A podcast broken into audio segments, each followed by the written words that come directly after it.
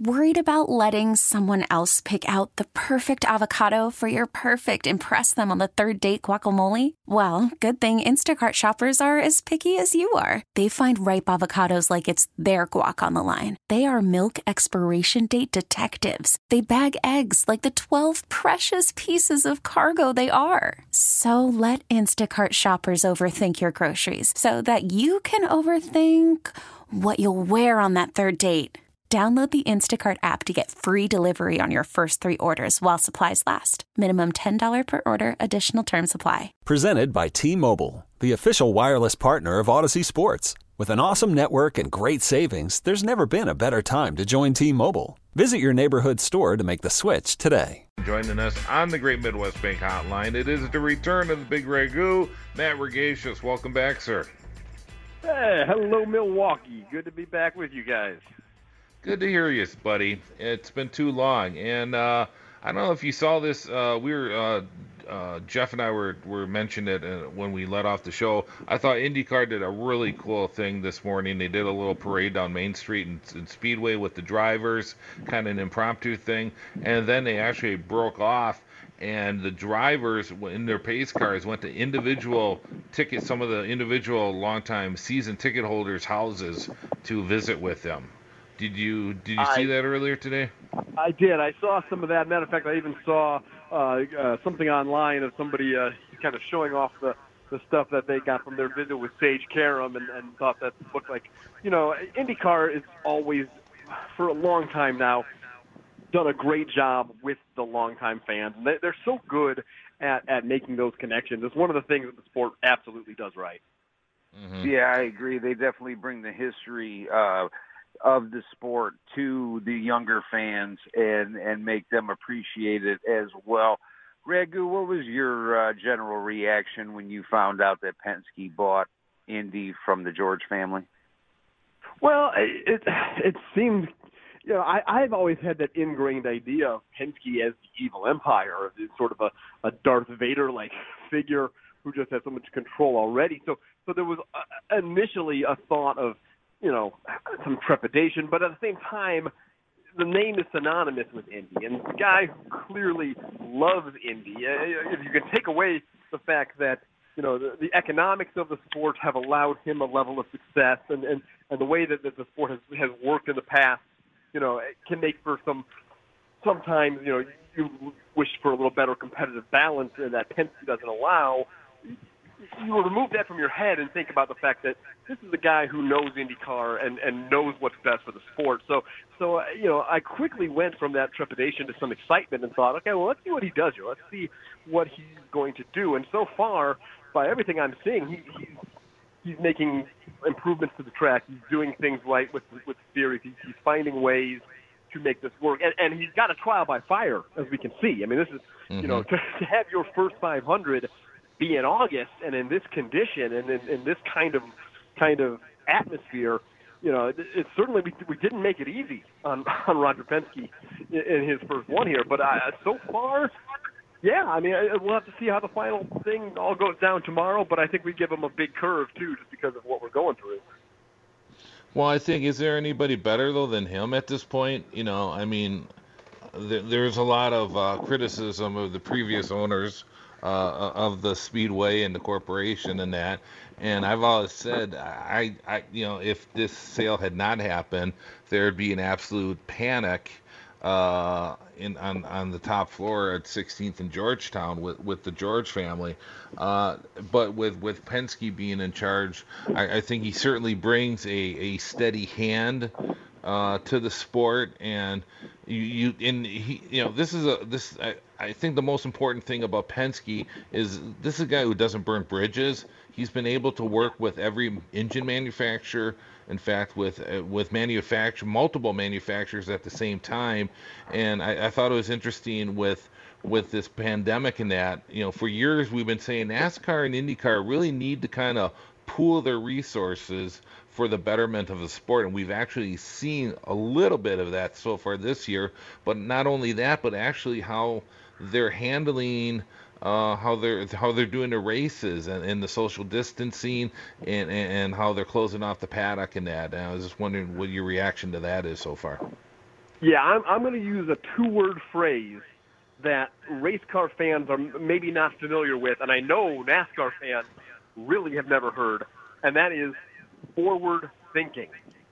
Actually considering where the sport needs to be five years down the road, ten mm-hmm. years down the road, and doing it now, it's just not something that you see in motorsports. It's not something you see in general, whereas you know, it's, it's probably the one thing that has always held racing back is that, you know, and, and I get some of it. It's a tradition-based sport in a lot of ways, and people get very set in their ways and like things the way they are. And so whenever you're trying to do something to kind of revolutionize and think ahead, there's going to be some pushback, but you know, IndyCar has done it here, and they've done it right, and and yeah, they are. They're hitting. They're hitting the right note. Yeah, and you look. I think that one of the criticisms, and, and we were certainly when when we were together doing the show and that, one of our frustrations, especially with IndyCar, was it was like their marketing plan was okay. What are we going to do this year? And it wasn't until this late, the latest group took over IndyCar and Jay Fry and his group that where they actually had a, where, where like what you mentioned, a five-year plan. There's a five-year plan in place. This is where they want to be. These are venues they want to be, and they've been implementing it, and you're seeing it. You know, and especially now with the consolidated television package, I think that's a plus for them. And it'll be, uh, wh- wh- where do you think ratings are going to be? Is this going to be maybe uh, uh, uh, actually a plus? Uh, could the ratings be higher in August than they would have been possibly in May at this point? Well, I guarantee they'll be higher here in Indianapolis. Oh, that's true. that's, that's just the, the yeah. beauty of having the race on live instead of on yeah, Facebook Live. It, it, explain that to, for those who may not be familiar with the with with the with the blackout in in yeah. Indianapolis. So Indianapolis, for Central Indiana in general, those who get Indianapolis T V, uh, the race has always been on on tape delay. It has never been on live. It's a blackout live because, you know, they say, well, you need to fill the stadium, you need to fill the track to get or to have a live race, and you can't, you literally can't fill the Indianapolis Motor Speedway. You can always fit somebody else into the infield, and so it's it's kind of this, you know, backwards joke that, oh, well, yeah, maybe this year it'll be a sellout, quote unquote, and we can have this race live. Of course, it never is. It was for the hundredth a few years ago. They did that, I think, kind of as a bend the right ears and get that to change in Indianapolis, because what it does is it hurts two groups of people. It, holds, it hurts older fans who have paid their dues, who have gone to the race year in, year out, and now it's a, you know, the Indy five hundred is a day, and it's a, it's it's not easy. You know, if you're getting up there in age, to go out there, if it's one hundred degrees, it's a long day. It, it's just easier probably to watch it at home. And then also little kids. I mean, my, my oldest son is finally getting close to the age he likes IndyCar, we watch on T V. But if he can't watch the races at home when he's not old enough to go to the track, it's going to make it that much harder to talk him into wanting to go to the track when he is old enough. And so, yeah, it's an outdated principle, and, and it's one that, that needs to go. But, uh, but yeah, to answer your first question, I do think ratings will be nice. I mean, people people need stuff to do. They need stuff to watch. Sports is, you know, uh, it seems to be, you know, now that we're sort of easing our way back into things, we're, we're doing fairly well with that. And the Indy five hundred is still an event, and it's still, you know, uh, we've managed to, to, to create a curiosity around it, I think, by having it at this strange time of year. So I, I look forward to seeing that too, and seeing where those ratings are. But I think I don't think they'll be better necessarily than May, but I think they'll still be good. Yeah, they're going to have challenges with the wall-to-wall uh, basketball playoffs. You know, that that tip off at noon and go till ten o'clock. When in previous years they only had to, you know, there was only a couple games at night. So you know, it's going to be uh, they're going to it's going to be a little bit more. Uh, more choices for, for people on T V, but like you said, hopefully everybody tunes in and the numbers are through the roof. Uh, question for Matt. H- have you seen Danica's arms? No, no, I have not. They're huge. And I'm wondering if that was maybe reason why they're huge, because she, you know, she does yoga and she's always doing these sit-ups and push-ups and whatnot. And I, I'm wondering if maybe maybe the reason why her and Rogers broke up is that Rogers is a little jealous of her arms. I think they actually might be bigger than his at this point. Oh, stop! Let those kids be. They've been doing enough. But uh, Danica, you know, Danica's back. Mike, Mike Tirico, who I, I really like, and I think is underutilized uh, in sports media, is, is hosting. And and I'd love to see see more Mike Tirico. And uh, but you know, Danica is back on. Does that does that help give it a big big event vibe, do you think? I don't I don't know that Danica is the draw she once was. I think, you know, I, I don't think there's going to be people tuning in specifically because Danica is on. I think there may be some people who tune on, tune in who didn't know she was going to be on and go, oh, well, that's, that's cool. I, I liked I liked her. She was. I remember when she was racing IndyCars, and yeah, yeah. I, I don't I don't think that makes a huge difference at this point. Uh, I I do think that uh, you know, N B C's coverage in general, they, they they they do the series well, and that's, you know, that's the the best thing they have going. You know, personalities or not, you know, and I agree with you on Tirico. He does a, he does a good job with pretty much everything, but but just their general package uh, has been really really sharp, and it's getting better every year. So I, I'm I you know I am excited to see the race there. Why can't they transfer that over to NASCAR? Because N B C's coverage of NASCAR is god awful.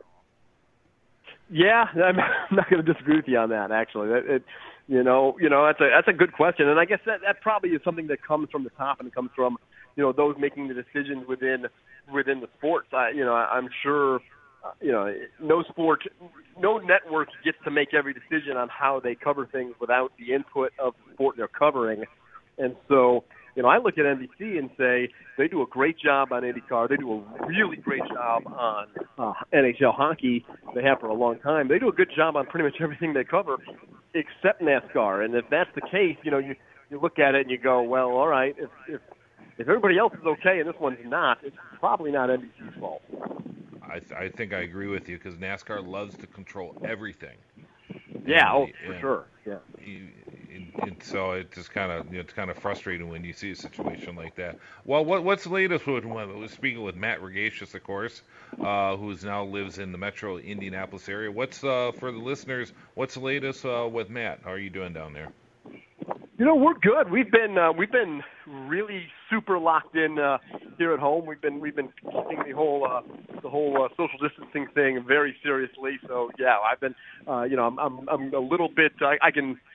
I'm a little bit used to these walls of this house at this point, but uh, but that's all right. There's you know, there's there's always stuff to watch. You know, you know, there's like every Indy five hundred that was ever run is on YouTube. You can go go on back and watch the ninety-two Indy five hundred. Watch Little Al. Go back and watch, you know, the Spin and Win. They're all they're all there. That's an afternoon. That's, you know, we keep busy in, in a in a lockdown. It's not that tough.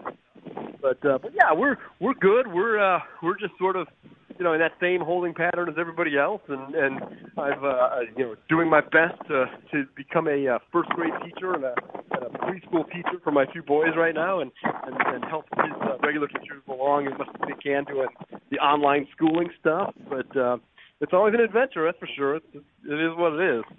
Well, if you're opening your own school, I got three that I'll ship down to you, and uh, you. Can oh, you know, I think I just hit my uh, my enrollment level. I'm all I'm all locked up. I'm so sorry. Maybe next year. Darn. Very good. Well, Matt, we certainly appreciate you taking time out. Who do you like this uh, tomorrow in in the race? Who's your favorite? I, I, I love this field. Let me just say that it, it's it's such a cool field that you've got what eight former winners. And then you've got some great young drivers who are coming to their own and a great class of rookies. Uh, I think uh, my – I'm really thinking Scott Dixon, as good as he's been all year, he, he is the guy to beat here. I, I know sentimentally you think Marco – and wouldn't it make sense for an Andretti to win on a race where there aren't any fans? Like, like that would be the most twisted Andretti thing to happen. You finally win one again, and there's no one there to celebrate. But uh, but I I think Scott Dixon's going to be the, the guy to beat here. Uh, and then, you know, if it is going to be one of the young guys, if it is going to be a rookie, I think, you know, I, I really like Ryan Hunter-Reay. I think he is a guy who, if he doesn't win it this year, he's going to get one at some point. So I, I think that's a, a name to look for from the, the younger guys, maybe a dark horse. Uh, and to put one more name out there, I, I'll I'll never, ever sleep on Alexander Rossi in Indianapolis. Okay, very good. I like that. Very Three very good picks. Matt, we certainly appreciate it and look forward to chatting with you again soon. Always a pleasure, Steve. Take care. You could spend the weekend doing the same old whatever, or you could conquer the weekend in the all-new Hyundai Santa Fe. Visit Hyundai U S A dot com for more details. Hyundai, There's joy in every journey.